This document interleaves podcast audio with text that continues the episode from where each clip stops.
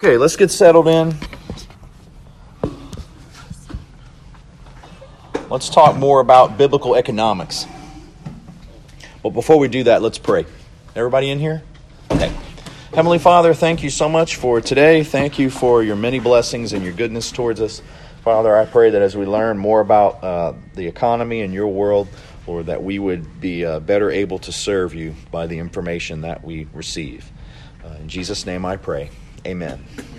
Amen. So I saw a tweet the other day from a pastor that said this If your church refuses to stand boldly for preborn human life, Christian sexual ethics, and biblical market economics on the ground that these are political issues, you'd better hope that the Trinity, biblical inspiration, and salvation by grace don't one day become politicized. So, do y'all get that? So, it's a pretty good post, I think. And uh, the post didn't really surprise me uh, based on who it came from. But what really surprised me about that post uh, was the comments below the, the tweet. Um, you know, one person said, biblical economics with laughing emoji. Ha ha ha. Uh, you know, so apparently, I mean, there was a bunch of comments that said that biblical economics. Yeah, right. The Bible didn't say anything about economics. And so even uh, I learned that even uh, comment thread, I learned through this comment thread that even um, the mention of biblical economics go, going it goes too far for many people, and it's a good way to bring out the theological keyboard warriors out of the woodworks. And they laughed at this idea of biblical market economics. It was a joke to them. And I think it would be a joke to many people, uh, many Christians, if you sent them this tweet. But this fact that the very idea of biblical standards in the area of economics could so easily turn somewhat theologically literate young men into scoffers makes me think that we really have a big problem on our hands as Christians living in the modern age. Right? Is the idea that the Bible actually has something to say about economics really so crazy? No, it's not crazy. That's what y'all should be saying. No, not at all. Thank you. Thank you. Well, and a lot of people say, well, the Bible isn't a textbook on economics. Well, duh. The, the Bible's not a textbook on theology either, right? But that doesn't stop people from writing systematic theologies. In fact, the, the Bible speaks more about economics than it speaks about hell. So to say that the Bible doesn't deal with economic issues is false. Someone who says that the Bible doesn't speak on economics, they're going to have to talk to a certain man who spent 60 years of his life writing a 31 volume economic commentary of the Bible. So this guy wrote commentary on every passage in the Bible that deals with economic issues. Over 700 passages. So someone who says that the Bible doesn't say anything about economics has a real problem when they look at these 31 books, 10,000 pages. They have a really big problem if they say that the Bible doesn't have anything to say about economics. They're going to have to prove that this guy wasted his whole life writing this commentary set, right? And so they're going to have to figure out what to do with that. But more often than not, the people who reject the idea of biblical economics, they seek to promote some kind of socialism instead. Uh, this shouldn't be at all surprising considering our current generation's drift in this direction. So, for a Christian attracted to socialism, the idea that the Bible is indifferent on these matters is an attractive option, wouldn't you think? For a Christian who wants to, who is attracted to socialistic economic theory, Marxist economic theory, it would be very convenient to believe that the Bible doesn't have anything to say about economics right? After all, they say, where does the Bible condemn socialism? Well, that's actually a really easy question to answer. Thou shalt not steal. Done.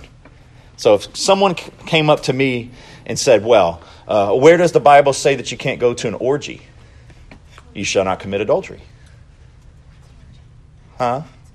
Multiple people having sex with, with each other at the same time. It's a common thing. You asked, I'm telling you. Yes.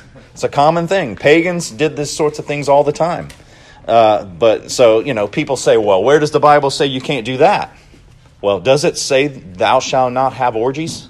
No, but it does say thou shalt not commit adultery, right? That implies that you shouldn't be doing that, right? Yes. There's a there's a thing in Ephesians where it's like, don't do all these wicked things and list orgies. Oh, that's true. Okay, well, I, I stand corrected.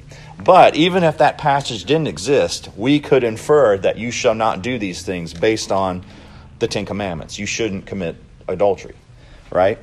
So it's the same thing with socialism. See, socialism is basically theft by majority vote, right?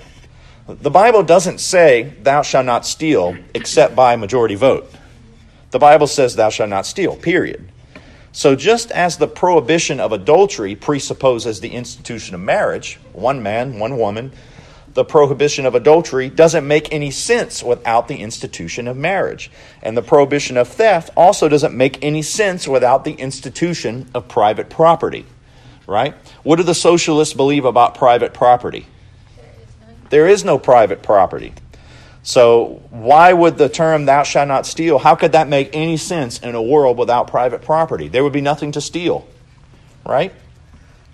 So, when God tells us not to steal, that tells us that property rights are fundamental for God's order for humanity. And I would go further and say that without property rights, you don't have human rights at all. So, biblical economics is what we call today free market economics or economic liberty. Uh, capitalism, that was probably a term invented by Karl Marx, which is why I really don't like using the term all that much. Uh, because it was a term of derision. It was a, it was, it, it was a term of uh, deriding something. It was a bad word. Like we would use the term racist. You know, when we say someone is a racist, we don't usually, we're not usually complimenting them, right? No, it's the same thing with capitalism. Karl Marx did not issue out, uh, you, you're such a great capitalist. He never did that. That was always a term of derision. And so uh, Marx used that word capitalism, but I like free market economics, biblical economics. And so we have to base our ideas about the free market and economic liberty on the Bible, not on some uh, fantasy by some crazy man living in the 19th century. And, and when we do that, when we base our ideas about economics on the Bible, we come up with the importance of the centrality of human exchange in property, what we call private property and private ownership of property. Okay? And, and the fact that we can do with it what we will with our stuff, our property, as long as it's in accordance with the law of God. That's a good thing. We can do what we want with our stuff. That's a God given right to us, as long as it's in accord with the law of God. And so it's also true that there is no capitalism set forth in the Bible, as Karl Marx describes it. But what we today call economic liberty and free exchange often identify with capitalism, that is found in the Bible. Okay? So let's talk about wealth for a moment. Wealth. How is wealth created? What do you think? Through work, okay. What is wealth? AARP. Um, Huh? Material possessions, Material possessions, okay. currency. Um, Currency, Yeah. okay. What is wealth? And how is it created? anything. Addie, go ahead. Uh, anything that you have a lot of, like you could be wisdom, or you could be Okay. Okay. All right, good. Uh, Jackson? I was gonna say what she said. Same thing? Okay, good. So, yeah, I mean, uh, wealth is um, basically all of those things. Uh, and how is wealth created? Somebody said through work, AARP. AARP. It's a uh, welfare bank. It's a welfare company. Nope, not through AARP, unless you're stealing from others. I guess I don't know much about them. Maybe everybody pays into it. Is it like is that like a uh, like a retirement age sort of thing? Yeah. Okay. What else? You could be given wealth. Yeah. Uh, printers. Huh? Printers. Printers? No, not printers. Print wealth. We just print wealth. Print print dollar bills. You go see my money printer. It just makes wealth. Just makes wealth for you. Yeah. So, no, that's not a legitimate way that wealth is made. But wealth is created constantly. And the only way that you can create wealth is through all of you giving away your private property to the central government and having them manage it all for you, right? Yeah, that's a great idea. Right, great idea. No, that's not how you create wealth. The only way that you can create wealth is through free exchange, through free and vol- uh, voluntary exchange of goods and services. You don't dig wealth out of the ground. Uh, wealth isn't in the ground, wealth is in your mind, wealth is in your head. You know, for example, let's say I was selling cars. Let's say I'm a car salesman. I would be a very bad car salesman, by the way, but just, you know, go with me on this.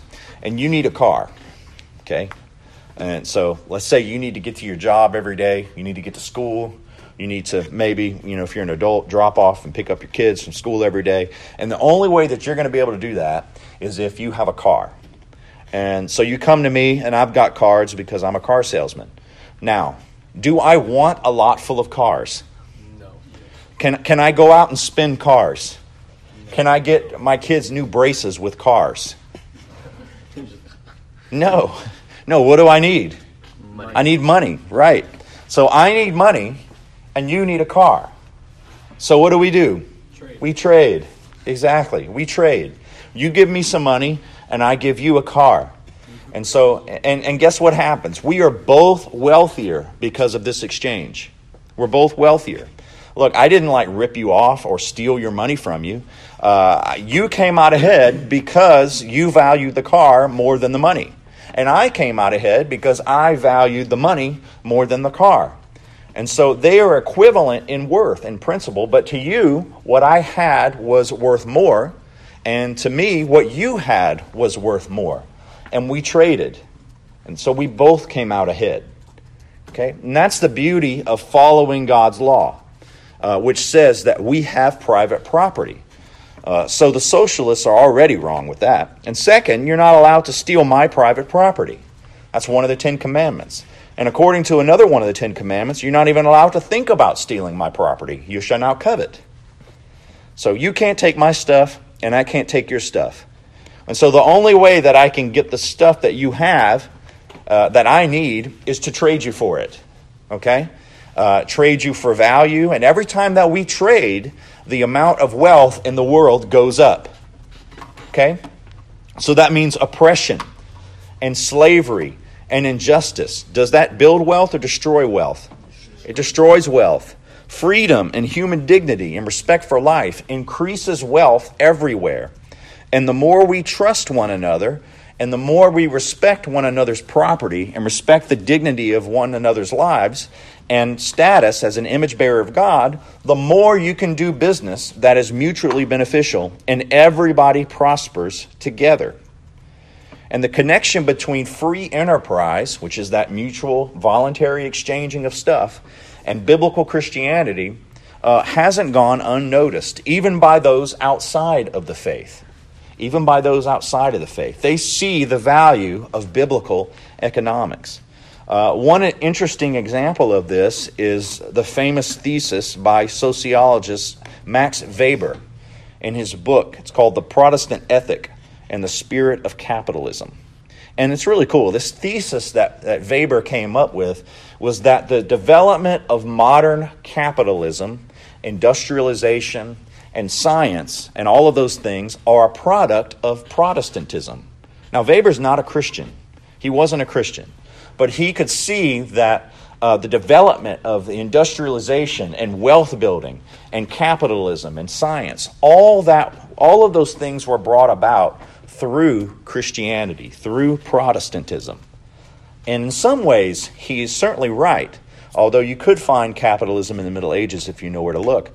Uh, he certainly has the right idea about the Protestant work ethic, but the problem is that he completely misreads where it comes from. So Weber says that the Protestant work ethic comes from the biblical idea of predestination. And if you're trying to figure out if you are one of the predestined, you are going to start looking for signs for it. And success in this world is a sign of God's blessing and therefore a sign of God's favor.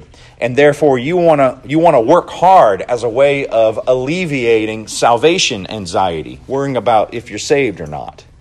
Now, that's kind of a good idea by a non-Christian, right? But it's it's very wrong, right? First of all, do y'all know what the Protestant work ethic is? I talked about this last year in humanities with you guys. The work ethic of Protestants, huh? Guess? Can we guess? Yep, guess. Guess Uh, away. Dominion, like just having dominion over the world And and how is that done? through making a business and like getting, selling things to other people and like Mm-hmm. taking dominion over your field or? Working hard. Yeah, working Yeah, hard. working hard. Definitely, definitely. And so, uh, so Weber thought that people work, Protestants, Christians worked hard because, in, in order to somehow get more blessings from God and prove to themselves that they're really Christians, because they believe that God has already picked out who the Christians are going to be from before foundation of the world. That's true. Uh, but they figured the more blessings that God gives me, the more of a, a certainty that I could have that I'm saved. And the way to gain more of those blessings is to work harder and harder and harder. Now, that's a cool idea, but it's, it's wrong. It's not correct. And, the reason that we know this is because we do know from sources like uh, William Perkins' Golden Chain, which is uh, basically attempting to do exactly what Weber was talking about. Y'all know what I mean by the. Y'all ever heard of the Golden Chain of salvation? Like it's based off of Romans eight twenty eight. If somebody wants to turn to Romans eight twenty eight, we can talk about it for a second. Romans eight twenty eight. William Perkins called that the golden chain of salvation. When you have it, you can read it. Or it might be eight twenty seven. And we know that for those who love God, all things work together for good, for those who are called according to his purpose. Okay, so that, let's go to. Let me, let me look it up real quick. Because that's, that's in the right neighborhood, but I, I got the scripture wrong. It's in my head. Uh, let me see. Let me find it. Ah, number uh, 29. 29. For those whom he foreknew, he also predestined to be conformed into the image of his Son, in order that he might be the firstborn among many brothers. Keep going. Uh, Sorry, 30. Those whom he predestined, he also called, and those whom he called, he also justified, and those who he justified, he also glorified. Okay, good. So there's our chain. This is how we can know that we're saved, right? If we're in this, what Perkins called the golden chain of salvation. So, what's the first link in the chain? Justification. We talked about this a few weeks back. Justification. If you're justified, then, or actually, let me go back one. If you're called from before the foundation of the world, predestined, you will be called. And who who is called is justified. That's the second link of the chain. And those whom he justified, here's another link in the chain, he also glorified. So, this is the, the real way that you can know whether you're a Christian. Are you on this chain? Are you becoming more sanctified? Are you, are you um, is the fruits of your life, um, are they aligned with this golden chain? Uh, are you going to be, are you saved based on the fruits in your life? And so, um, people really were trying to understand where they are in the process of salvation and, and or are they among the elect? Things like that. And, and when you look at this golden chain that perkins set up all of the signs of the of election none of them do y'all see any of them having to do with economic success? Y'all see that? No. So there was a degree of salvation anxiety you know basically people trying to figure out whether they were in the predestination system. But that that's not tied to economics. It's not tied to economics Instead, so that's Weber's, Weber's thesis is, is wrong. Instead, the reason why Protestantism, Christianity, succeeds in the way that it does economically and so much wealth is created is because they had a vision for what Reformed Christians call these days the cultural mandate. And that's what Jude was alluding to earlier the dominion mandate. That all professions, as long as they aren't criminal, or immoral are God given professions. And they are always serving God because all of them can be done out of a love for our neighbor. That's where that comes from. That's where the Protestant work ethic comes from. Uh, living coram deo, before the face of God.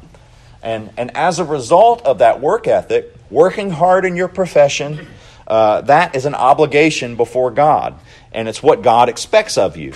And it's what God calls you to do in your life. And that degree of hard work, combined with the idea that you want to, of course, avoid inconspicuous consumption, wasting your resources, and you want to live a responsible life before God, uh, will, by God's blessings, make someone wealthy.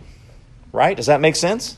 Yeah. Think about it. If you work hard and you don't spend all your money, what usually happens? You get rich. That's what usually happens. And, and, and that's what happened in Northern Europe, which was heavily influenced by Christianity. And, and it's this idea of the dominion mandate that Weber missed that explains the phenomenon he was looking at. Now, it may be tempting to think that the connection between material prosperity in this life and covenantal faithfulness is like the prosperity gospel. You know what the prosperity gospel is? Mm-hmm. Yeah, but it's not like that at all, though. Certainly, there was among reformers, the Puritans, and others the notion that material blessings tend to be a reflection of God's favor. And of course, they would like to uh, save, not waste all their money on things that aren't useful. And, and that idea, like any other idea, could be twisted and perverted. And that's what the prosperity gospel is. And of course, we know that there are poor people that are godly people, right? And there are, of course, rich people who are not godly people. But in much of Christianity today, I think we've gone in the opposite direction to this idea. And, and there's been a strong hostility to wealth and to Christians who are wealthy. Uh, that's not true in the Bible, though. Abraham was very wealthy, and he was a godly man, right? Other people were in the Bible were also very wealthy. There was uh, Joseph of Arimathea who buried Jesus. He was very wealthy. Um, and wealth in the Bible is according to uh, the Old Testament covenant, particularly in Deuteronomy. And what is wealth usually? It's a reward for long term obedience to God, right? But we know that that doesn't mean that everyone in the world who is wealthy is also godly, right? There are a lot of ungodly, wealthy people out there. And the Psalms makes that clear. The Bible knows this, God knows this. And of course, there are also God, uh, you know, ungodly poor people too. But long-term wealth, generally speaking, not just not just material blessing or money, long-term blessing is a reward for long-term faithfulness to God, particularly uh, intergenerationality, like between the generations. I'm talking about long-term wealth, not 20 or 30 years. I'm talking about th- two or 300 years. Usually, uh, all the time, the wealth of the, the wicked is stored up for the righteous. And one of the things that we should be reminded of is that when the prosperity gospel preachers get to talking, they actually have a lot of Bible verses to help make their case. Even though they're wrong, they are the ones with the Bible verses that help make their case. Uh, there are so many verses in Scripture that talk about being blessed in your baskets and being blessed in your stores. Uh, there are a lot of verses, but their problem is is that they want to reduce this to very simplistic, reductionistic terms. They want God to operate like a vending machine, where blessings and only blessings come out. When you turn the when you put the quarter in and turn the knob, the blessings come out. And the Bible, of course, does promise many blessings, and there is a lot of prosperity that will come from the preaching of the gospel. That's true. I mean, think about this: a man is converted who uh, has up to this point has been wasting his life. Okay? Think about this person. And he has been wonderfully and completely converted. Uh, and one of the first things that happens is that the, co- the cocaine bill suddenly goes way down. Right? Cocaine's expensive. It will, it will totally like take all the wealth from you. But now that he's converted, all of a sudden the cocaine bill starts going way down. And the alcohol bill goes way down and all of a sudden he can keep and hold a job. Uh, what does that do to the family budget? It goes up, right? So prosperity starts to happen. And of course, new temptations come with that. And, and the health and wealth gospel is certainly heresy. I'm not saying it's not heresy, but so is the sick and poor gospel. That's also heresy. You must be sick and poor and you will like it. The sick and poor, the more sick and poor you are, the more godly you are. That's also heresy. That's equally as uh, heretic as the health and wealth gospel. Isn't that what the monks thought? Who? Isn't that what some of the monks thought? Yeah. Yeah, asceticism. The more I beat myself up, the more I uh, fast and don't eat food for days and days at a time, the more godly I'll be. That's just as heretical as health and wealth gospel. Yes, sir. Use water. Yeah. So the notion that you that you just obey and you'll automatically become wealthy and you can demand things from God, that's false. That is utterly false. That's the health and wealth gospel. That's a false gospel. But the sick and poor gospel is also a false gospel. And, and of course, that's the idea that if I'm poor in health and I don't have very much money, then that's evidence that I'm really following the Lord. And, and all of those people who live in those nice houses and live in River Ranch and drive all those nice cars, they must really be ungodly. That's false. Uh, well, we're really saying then that God's promises to Israel and to us, as the grafted ones in Israel, that if we followed Him, He's going to give us a land flowing with milk and, milk and honey and all sorts of material wealth. We're saying that those promises are false when we go to that sick and poor gospel. We're basically saying that God really didn't mean what He said when He said it. And, and we're calling into question the character of God and His re- reliability in keeping His promises. And we can't do that. And so Jesus echoes what was said in the Old Testament that anyone who follows him in this life will have land and houses and friends and all sorts of blessings. We always tend to ignore that part of the passage, right? Jesus said that anyone who follows him in this life will have land and houses and friends and all kinds of blessings. But what else does Jesus say? We'll also have persecutions and tribulations. We're going to have all of it. Some will have prosperity. Maybe, maybe we'll have prosperity and persecution in the same lifetime. We'll have the whole thing. Like Job. Huh? Like Job, exactly. Exactly. Jesus perfectly balances these two these two ends of the spectrum out, the health and wealth and the sick and poor. Okay? But but that's simply the idea that wealth is somehow inherently an indication that you have a lack of godliness in your life. That is false. False gospel. Now, it's interesting that almost all of the people who, who say, uh, who that do believe in the promise of the Old Testament, where it says that the knowledge of the Lord will cover the earth as the waters cover the sea, there'll be great material provision throughout all the earth as a result of the Messiah. That's true. The only difference is they say that this can't happen until Jesus Christ physically returns to earth to establish a physical millennium based on Revelation 20 on the earth. So, it's not like the sick and poor people are like totally objected to prosperity. They just disagree on the timing of that prosperity. When do they believe that things that the church will be prosperous and the people of God be prosperous? After Jesus comes back. But that's not what the Bible says. So they're not opposed to this idea. They just have it they're just opposed to this idea being in the church aged. Now, where the prosperity gospel people fail is not in pointing to the passages that teach this. You know, Benny Hinn doesn't fail in pointing to these passages. Joel Osteen doesn't fail by pointing to these passages. But it, it, then that they, but they want it to happen in an ironclad way. And, and the best way that I know of to answer both the doom and gloom gospel people and the prosperity gospel people is by pointing them to a passage in Hebrews 11. Hebrews 11. You don't have to turn there. You can just make notes that this is there. Uh, Anybody know what Hebrews 11 is, is known for? Like, what is Hebrews 11 all about? It's the Hall of Faith. You know what the Hall of Faith is? What's the Hall of Faith?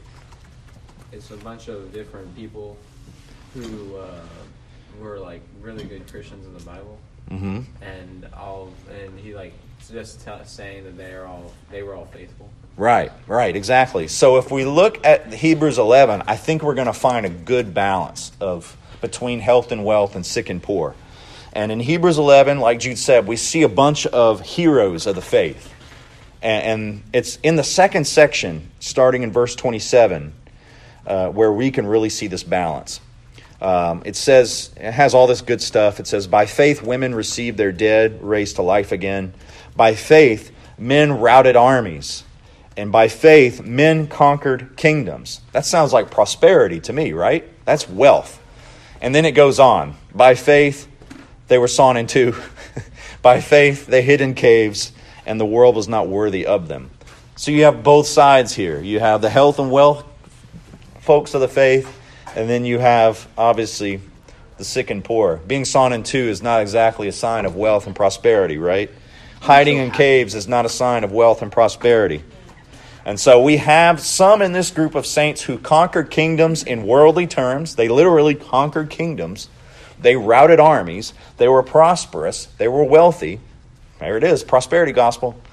And there were other saints who were martyrs and they died for their faith. And Christianity has room for both of those.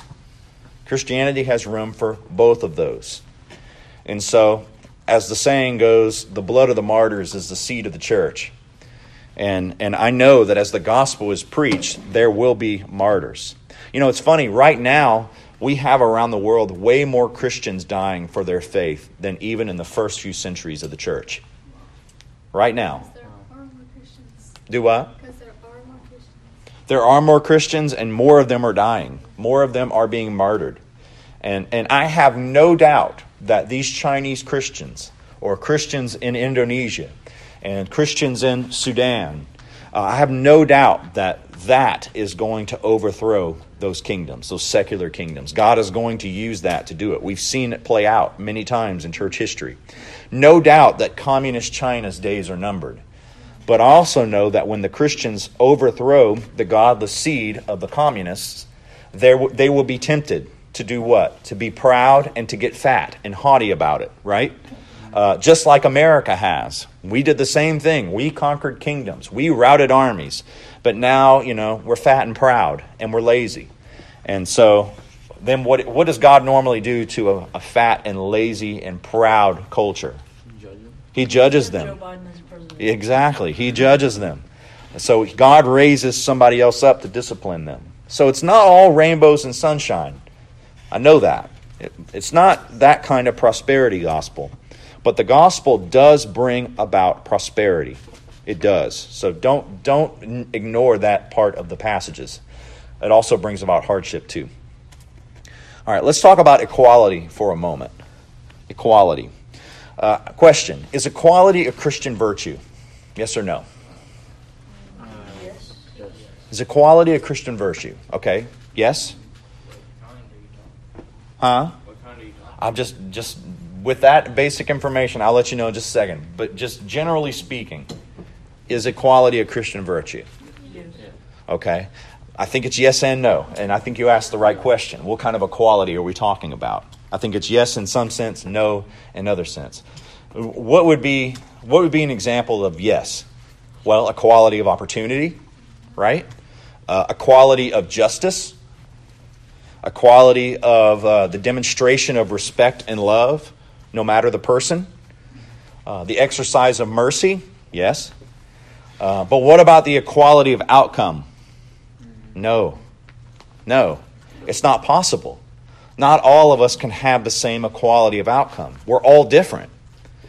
Uh, some of us are uh, will achieve more. Sorry if you have to hear that. Some of you in this class will achieve more than others of you in this class. That's just how it is. Some are more proud than others in this class. Double raising of the hand. There you go. So, yeah, but the point is, some of us are more driven than others.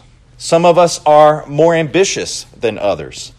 But at the same time, some of us are content with less than others would be. Some of us have capacities that will naturally garner wealth and opportunities to us, and some of us don't have those capacities. That's okay. And the Bible recognizes that.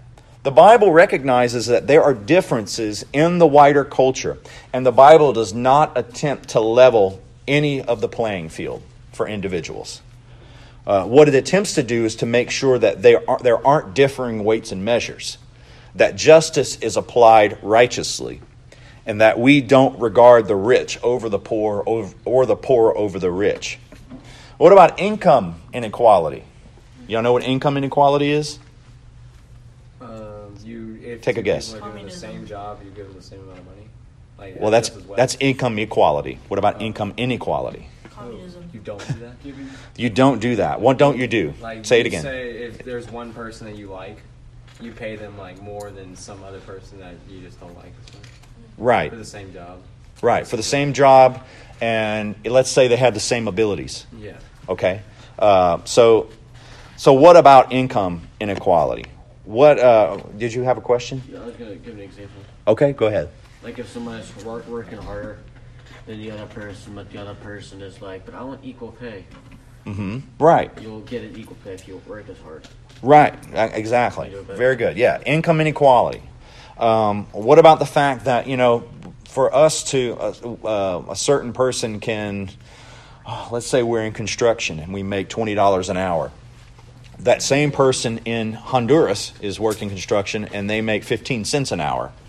Uh, what do we do about that? Does the Bible say that they should make the same amount of money? It depends. It depends.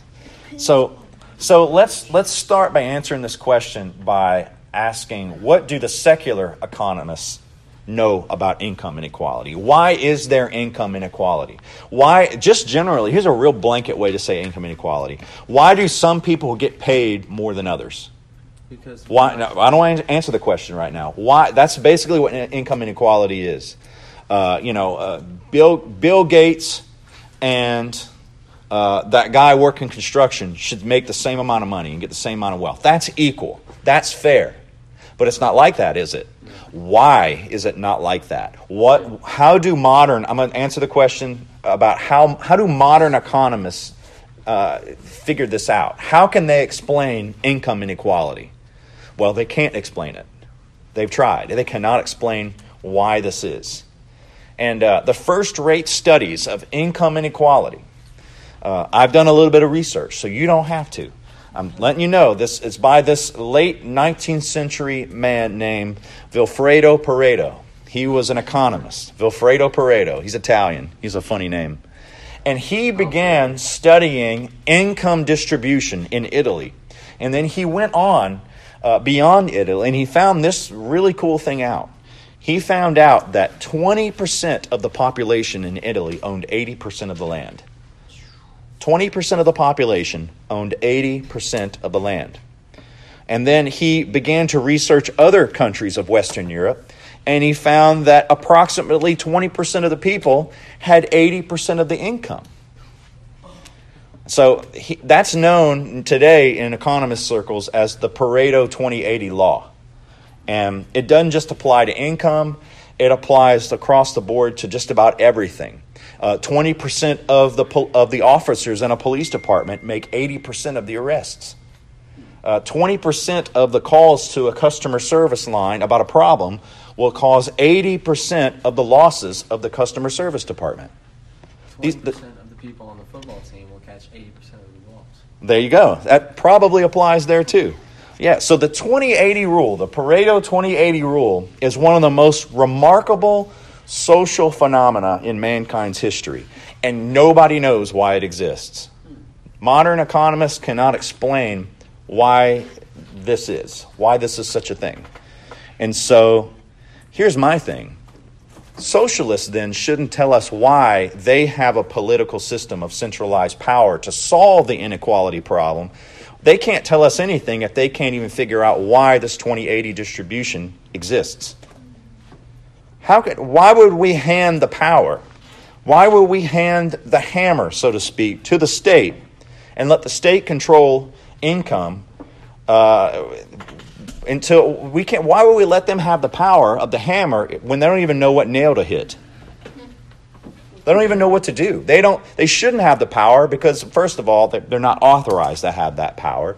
But they don't even know how to solve this, the most basic fundamental issue in income inequality, which is this Pareto 2080 rule. It's like giving a baby a Do what? Control.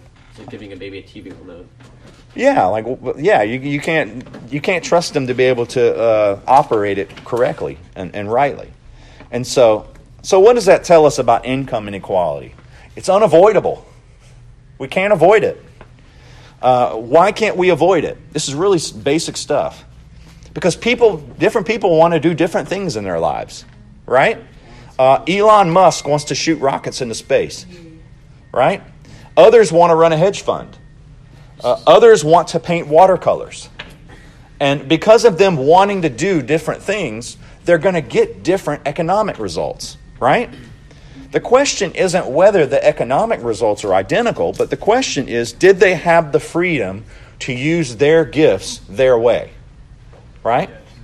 And the ultimate wealth that those three very different people got from their vocations can be best measured in their general happiness and joy from what they did well. So don't try to force some equality of result. That's stupid. That's moronic. That's about as moronic as the idea of a zero sum game. Y'all know what a zero sum game is? A game with no like purpose. Huh? A game with no like um. Scores. No. Basically, that means that uh, any wealth that you receive or that you gain had to have been taken from someone else. So, any, let's say you have a pie right here. If you cut a slice of the pie out and you take it for yourself, a zero sum game says that, well, by you taking that slice for yourself, everybody else has less. Now, that makes sense when you're looking at a pie, right? But that doesn't make any sense when you're looking at the economy. Because econ- economics is, and wealth and prosperity is not a zero sum game. Who made five loaves and three fishes in, to feed to 5,000? God did. If anything could have been a zero sum game, it would have been that, right? But God creates wealth. God, using man, creates wealth and dominion. And so there's plenty for everybody because God is the sovereign ruler over the earth. There aren't like a finite level of resources out there. That if one person takes all of them, if, if, if one person takes 99% of the resources, everybody else has to share the 1%. That's not how it works. That's not how God's economy works. It works, it compounds. The more wealth and the more we honor God with our wealth, guess what? The more wealth we'll receive. And it almost seems like it comes, it comes from nothing. It comes out of nowhere, right? Because in one sense, it does come out of it comes from nowhere, right? It comes from the Lord's hand. He gives wealth to those who honor Him, and so the even the presuppositions of socialists is wrong. They, they're trying to say that they're trying to work within the categories of a zero sum game, but that's not even how the world works. Why would we give them the keys to, to run everything if they don't even know how to even start to uh, begin to understand how wealth works? So let's see. Um, talking about all these different people, uh, you know, let me go back here. Um, let's say someone is a painter and they paint watercolors and, and they make a living doing that. Are they going to make as much as the guy who shoots rockets into space? Yes. no, they're not. They, they are not currently. No painter makes as much as Elon Musk. Sorry. Uh, but at the same time, would, would a painter, who, someone whose God has gifted to paint, and that's their, that's their vocation, you think they'd be happy shooting rockets into space? Let's say they knew nothing about it. Okay, shoot rockets into space. You'll get paid billions of dollars a year to shoot rockets into space. But you have to do it right, otherwise, you're not going to get paid. You think that person would be very happy shooting rockets into space? Why? Because God didn't give that to them. God didn't give that gift to them, right? He's not. That person's probably not going to enjoy that very much. And my point is, is that everyone is made differently. God has made everyone differently, and they will get different outcomes. But one thing that they have to have equally is the dignity of life, the dignity of liberty, and the opportunity to pursue happiness as God has made them to do with the gifts He has given them. That creates extraordinary wealth. And wealth has to be understood ultimately as not the presence of stuff. Okay? All of us said that wealth is material possessions, money, these sorts of things. Uh, we cannot understand wealth that way. All right? It's not the presence of stuff. That's not the definition of wealth. Wealth is it should be defined as the absence of want. The absence of want. All of us want different things, right? It would take different differing amounts of stuff to make Nicholas happy versus Jude happy. That's true even now. They might, it might be close right now, but probably one would be more content with less than the other. That's usually how it is. That's not a sign that someone is more godly than someone else. That's not a sign of any of those things. That's just a sign that God has made them different with different gifts and different needs, right? I, as a pastor who doesn't really don't really make a lot of money, I would not be happy shooting rockets into space, even though I would be given checks with lots of zeros on them.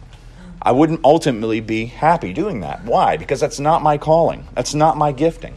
I would probably blow people up if I tried to shoot rockets into space because I don't know anything about it. I'm not a mathematician. I'm not gifted in mathematics. Versus Elon Musk and those like him, they are gifted in mathematics and, and they can do those things, right? But I wouldn't be happy doing that. Besides, if everybody shot rockets into space, who would be pastoring these people? No one. Then they'd probably end up shooting rockets at each other. So we don't want that. So uh, not everybody wants the same things. And some people can live on less and be happier, and some people need more to be happy. Some people need all kinds of different things, but the issue of wealth is not one of this one or that one has more stuff. That's not what it's about. It's how readily may a particular person pursue and glorify God with their own gifts. That's what wealth is, right? Take uh, John D. Rockefeller, for instance. Any of y'all know anything about him? Is the steel guy? Illuminati. He's done a lot of different things. Yeah, he was at one point known as the richest man in the world. But he was also painted by a lot of people as a greedy capitalist pig. And he's not the greedy capitalist pig that people make him out to be. So, one thing that John D. Rockefeller invented was standardized, uh, safe, cheap indoor lighting. Right? He didn't invent the light bulb, but he invented the lighting system that goes into people's houses. Now, how much value is there in that? Quite a bit, right? There's a reason he became the richest man in the world, right? Now, you know, children can come home from school and do their homework at night. Aren't you grateful for that? You can do your homework at night and not have to go straight to bed after your chores. People could go to the library after work hours. Uh, people can go see an opera after work. Uh, people who need a job for the second and third shift can actually work a second and third shift because they can actually see inside the building because it's not dark inside the building, right? It opened up a whole new world for people. It is a creative act, so to speak. It's somewhat like God's first creative act let there be light, right? And for that, this huge amount of value was unleashed in a world that we all share in down to this very day. We have John D. Rockefeller to thank for that. And he, even being the richest man in the world, takes a very small cut out of that va- for his compensation, right? So, in my mind, he deserves to be the richest man in the world. He gave something of great value to the world. Indoor lighting is a big deal, right? Or what about uh, Steve Jobs inventing the iPhone? That's a big deal, right? And he deserved to be rich off of that. Uh, you know, I get because I get more value every day from my iPhone than I can even calculate. Right? Not not least in the 43 Bible translations that I have right here on my phone. So in all of these different ways, when you realize that wealth is more than money and it's more than stuff, it transforms your thinking. And you realize that what we are really talking about is the literal pushing back of the curse. That's what we're doing. That's what these men and, and women do when they invent and when they innovate and all of these things. Restoring conditions in Eden and advancing them to the conditions that we see in the New Jerusalem. That's what we're doing. We're pushing back the curse. These sorts of inventions, the iPhone, indoor lighting, that's pushing back the curse. That's a big deal. I mean, we're talking about the New Jerusalem in the ser- sermon series we're in, right? And, and the New Jerusalem. It's a beautiful, huge city that will have no lack of anything. And no one is going to be without the intimacy of a relationship with God. No one will be without basic sustenance in the New Jerusalem. Uh, no one will be homeless. No one will be sick. There will be no death. There will be no sin. That's what we're shooting for. Not in a, not in a man centered Tower of Babel sort of way, right? Think about it. Every time we're better able to make a widow live indoors and eat plenty, and every time we figure out how to eradicate a disease by figuring out uh, a cure, every one of those things makes the world better, right? And we do we're doing our part as Christians to use the gifts God has given us to do that. That's our job. That's what we are called to do, to push back the curse. And so we have to be sure to learn and try to figure out and pray and ask God, what am I called to do in my life? And how could I bring, uh, how could I create wealth for God's kingdom? It's not how much stuff can I accumulate for myself or how much stuff can I give to everybody else. It's really about value and what can I do for God's kingdom? What can I do for me to be without want? That's the definition of wealth. And how can I serve others? And if we understand that, if we even just begin to understand these basic principles of biblical economics, um, we're going to see a, a world that's entirely changed and entirely Christianized. The economy is definitely one way to do it. We're going to see really, truly everybody without want, right? And, and we don't need the centralized government to handle that for us. It all can be done in a decentralized way, like I've been talking about all semester long. All right? Any questions?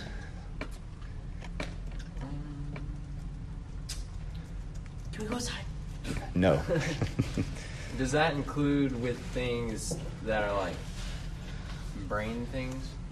If you know what I mean. That's not the way to say it, but like Brain things? Like wealth, like um, like how he invented like light.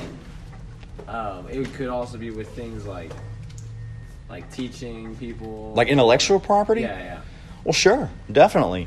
Anyone who, like, the value that your pastors give you, for instance, we pretty much only deal in the realm of intellectual and spiritual things in, in that sense, biblical things. You know, I'm not creating a product to give to you guys, but I am giving y'all something, right? I'm imparting wisdom, I'm imparting knowledge. And will, do you think you'll be able to use all the knowledge and wisdom that your pastors have given you throughout the years? You think that has some value to you?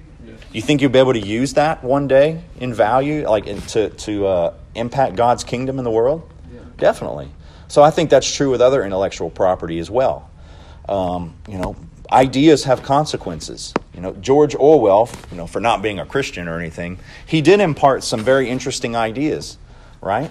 He wrote about a world that uh, abandoned biblical economics and that abandoned uh, the, the Christian worldview, whether he knew it or not. And we, using our imaginations, reading his book, are able to envision a world where, in a sense, God is just, you know, shoved under the rug, right? Does that have value to us? Yes. We don't want to live in a world like that. So let's be sure and, you know, see what the Bible has to say about how to live in God's world and do the opposite of that.